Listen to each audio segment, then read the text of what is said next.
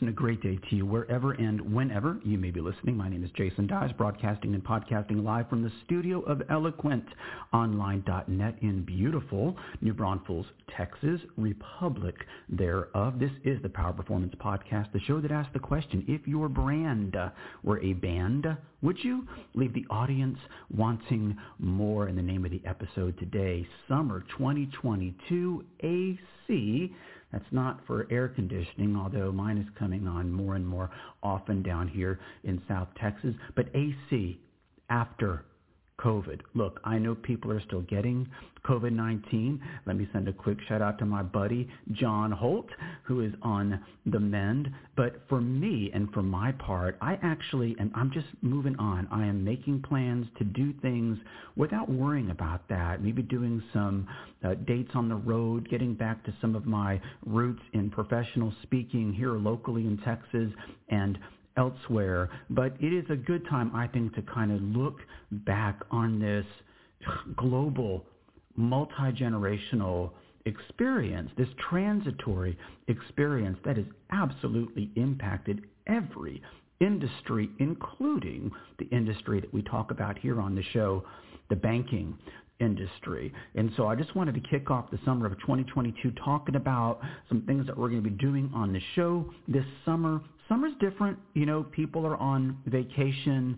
Uh, people are traveling. We actually see uh, listens go up in the summertime, which is a change from back when we did the live show, when the summers would kind of see a decrease because you can't always, because in those days people listened to the show on their work computers. And now, of course, you can listen to the show anywhere. And I always forget to mention this, that if you have a smart speaker, I can't say her name because it'll come on here in the studio, but you can say, smart speaker, play the Power Performance podcast on TuneIn and it will play pretty cool. Actually, you know, I grew up as a Gen Xer watching Star Trek and Star Wars, and those smart speakers are actually really neat. Of course, up front, God save the Queen. Indeed, Platinum Jubilee, 70 years for one Elizabeth Regina Second, the Queen of England, the only queen I've ever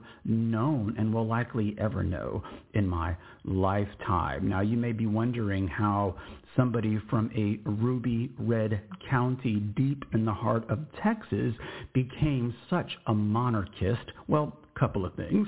Um, I collected stamps when I was young, and you would basically send 50 cents, two quarters in an envelope to these ads that came in the comic books, and you would get in return an envelope of just assorted stamps from around the world. And I had this beautiful stamp album, and it was really great. I mean, it helped you understand geography and the leaders of the world. Well, of course, a lot of those stamps, a lot of those stamps were from Commonwealth countries and featured the profile of Queen Elizabeth II. And as a young boy, I have to say, my first crush was on the young Queen of England because a lot of the stamps were from the 50s. And I just thought, wow, if we're going to have a queen, she may as well be good looking. And so that's one of the reasons that I'm such a committed monarchist. But the other reason is in my time in the military, I had the privilege of serving with Her Majesty's soldiers from Australia, from the UK, Great Britain, and during the war, a soldier from Canada. And their zeal for Queen and country only reinforced my fondness for Queen Elizabeth II. Not sure I'm going to have it for her son when it happens. It's just a generational thing, but we'll see. I want to send a quick shout out to my buddy Kevin Blair over at Newground. Make those design those beautiful uh, branches and redesigns and remodels. Uh, enjoy talking to Kevin when I get the chance. But he sent me an email, uh, maybe it was last week, saying you've got to get a hold of this guy, gentleman by the name of Jim Knight, and we're going to have him on the show in June. He does a lot of what we used to do in the live performances. He uses music as the metaphor and applies it to business, organizations that rock, culture that rock. And it's a really exciting guy, really energetic gentleman. I spoke to him on the phone yesterday doing a pre-call in advance of the podcast recording. And so we're looking forward to that. Uh, just a great, great metaphorical message when you think about what it takes to put on a great live musical performance. All of those same things can be applied to banking. And as I used to say all the time when I was speaking professionally and doing the live musical shows at the conference events and the corporate events, which we started, by the way, way back when nobody else was doing that when we started it, I would say music is the ultimate multi-generational, multicultural language of our shared humanity. And just the other day, this song came on, and it's what got me thinking about this show back in 2012, or I think it was 2012 or 2013, we had an event at John Hopkins Federal Credit Union All-Employee Training Day. And so it was great. Scott and Nick were going to be driving in from Allentown, Pennsylvania, and of course I was flying up from San Antonio. My brother still lives in Baltimore, and of course John Hopkins is, Johns Hopkins is in Baltimore. My brother, even though he's retired Air Force, he lives at Fort Meade, Maryland which is right down the street from the National Security Administration, which he still will not admit that he works there. Anyway, so we're getting into Fort Meade, and I go to the commissary. You know, my brother's a bachelor. He never has enough stuff in the house, so I'm getting stuff for the night. We're going to, you know, hang out, have some fun before the event the next morning. And I'm in the commissary. In case you've never been in the military or around the military, the commissary is the grocery store that you find on military installations all over the world. And so this song comes on, one of my favorites. Uh, in fact, we use it in the live performance.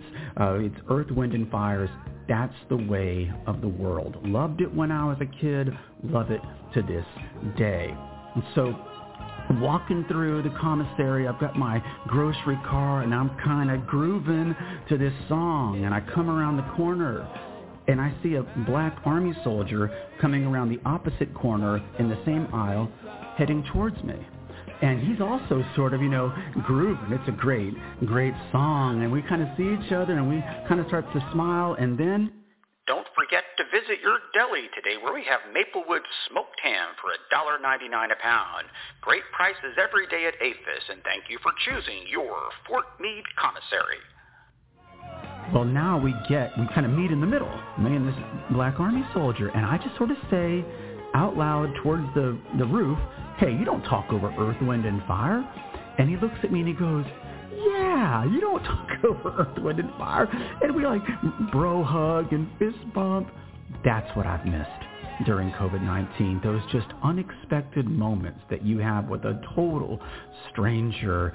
And so I'm looking forward to putting all of this behind us sooner rather than later. So we're going to talk about the summer ahead and we're going to do it all right after this. For over 12 years and over 700 episodes, conference quality information without the rubber chicken dinner and without the expense report. This is the one and only Power Performance Podcast.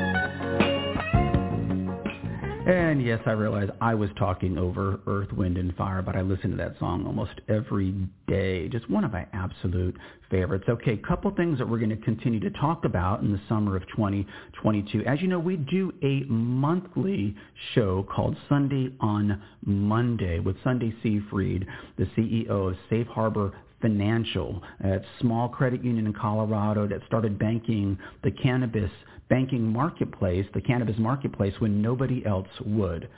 First of all, it is the biggest story in credit unions and community banking of the 21st century that does not get near enough attention. Well, because I because I've been doing this show, I've been meeting a lot of people in that cannabis marketplace. And if you live in a state where there is recreational use allowed, you know that it's big business. It's actually surpassing the taxes for alcohol and cigarettes in many, many states where recreational cannabis has been legalized. But I've got to tell you, one of the, and I'm not talking about Safe Harbor Financial when I talk about this, I'm talking about all of these other startup companies that are trying to jump in and do some of the same things. And I've got to tell you, as a historian, it is eerily reminiscent of the dot-com days and just too many people getting into things too fast. You know, I remember I, you know, I, the reason I was thanking Kevin Blair for, for telling me about Jim Knight is because I get a lot of requests to be on this podcast. You know, we've been doing it for 12 years. We've got a great audience of banking professionals and the consultant class that pesters them all day. And, you know, people sometimes want to come on and promote their product. I had a conversation with somebody, just wanted to be on the show. And you can only use the term revenue neutral so many times with me before I realized that you're not generating any revenue. Safe Harbor Financial was the first. They're the best. But man, there's a lot of people jumping in. And as our friend, uh, our retail banking coach from Notre Dame Federal Credit Union, John Wilkening, is fond of saying, you can't fake experience. You can't hashtag it. You can't download it. You can't get it from Amazon Prime. And I'm keeping an eye on the cannabis marketplace. I thought cannabis and cryptocurrency were the two big emerging trends in banking. And as has been the case with cryptocurrency now for several years, I really don't know what to make of it. Uh, my risk tolerance for my generational age is not going to be something that I want to get involved in. I'm not going to put a lot of money or any money for that matter into cryptocurrency. And I just always think it's kind of funny when people try to compare cryptocurrency to dollar value. Let me let you on a little secret. Cryptocurrency is cryptocurrency. It has no monetary value that you can say is alike the dollar, which is backed by good old-fashioned U.S.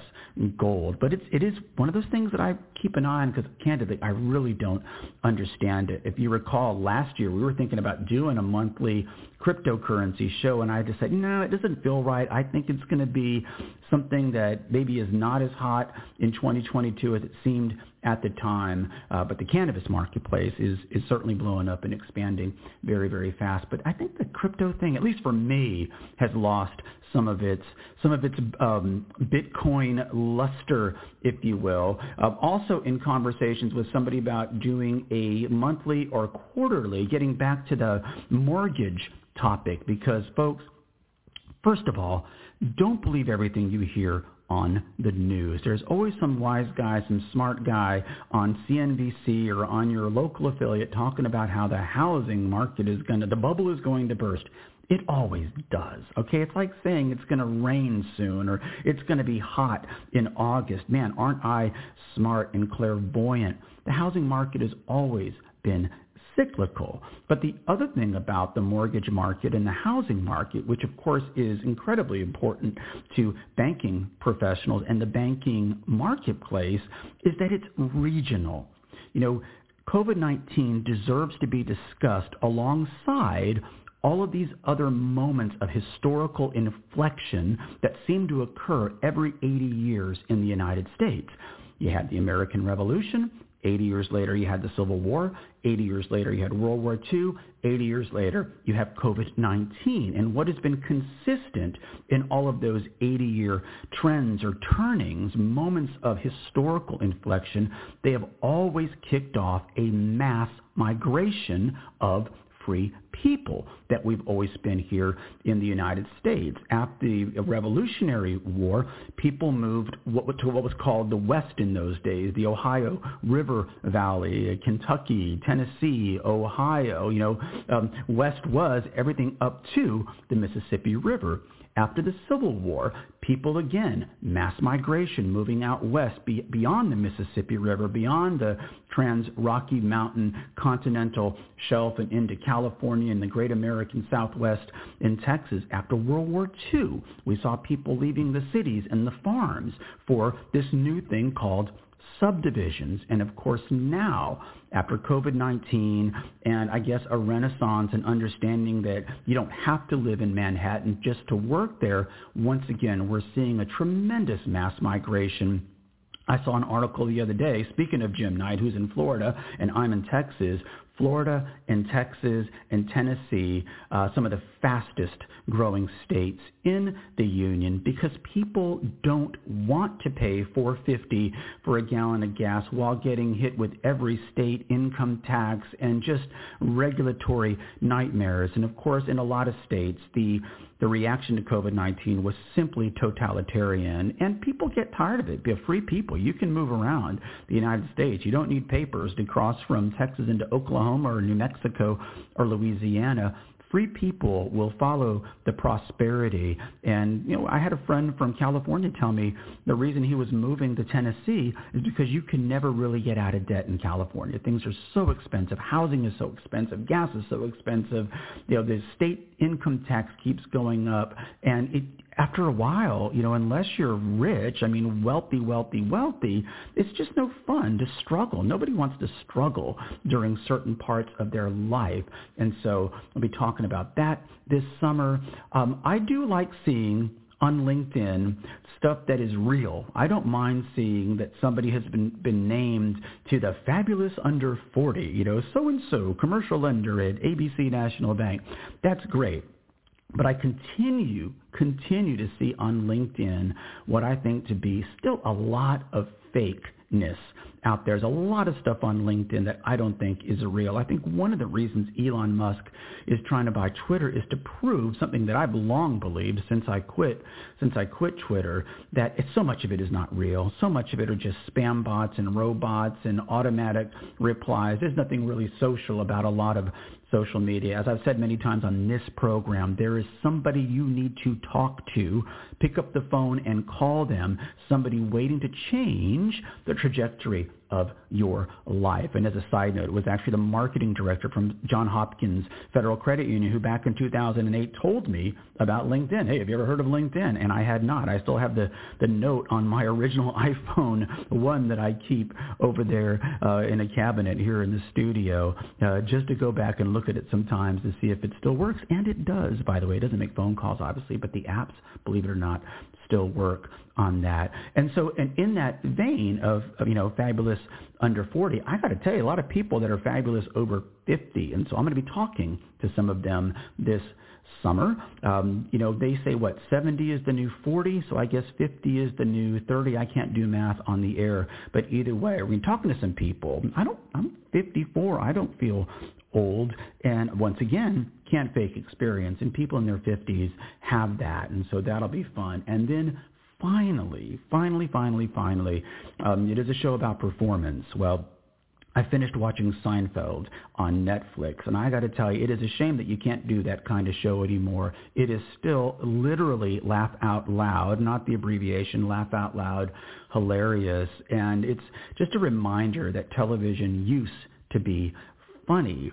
And that's something else we'll talk about on the show this summer. I am not taking um, professional speaking tips from millennials millennials many times who never say anything. It's all done on their phone. It's all done with hashtags and emoticons.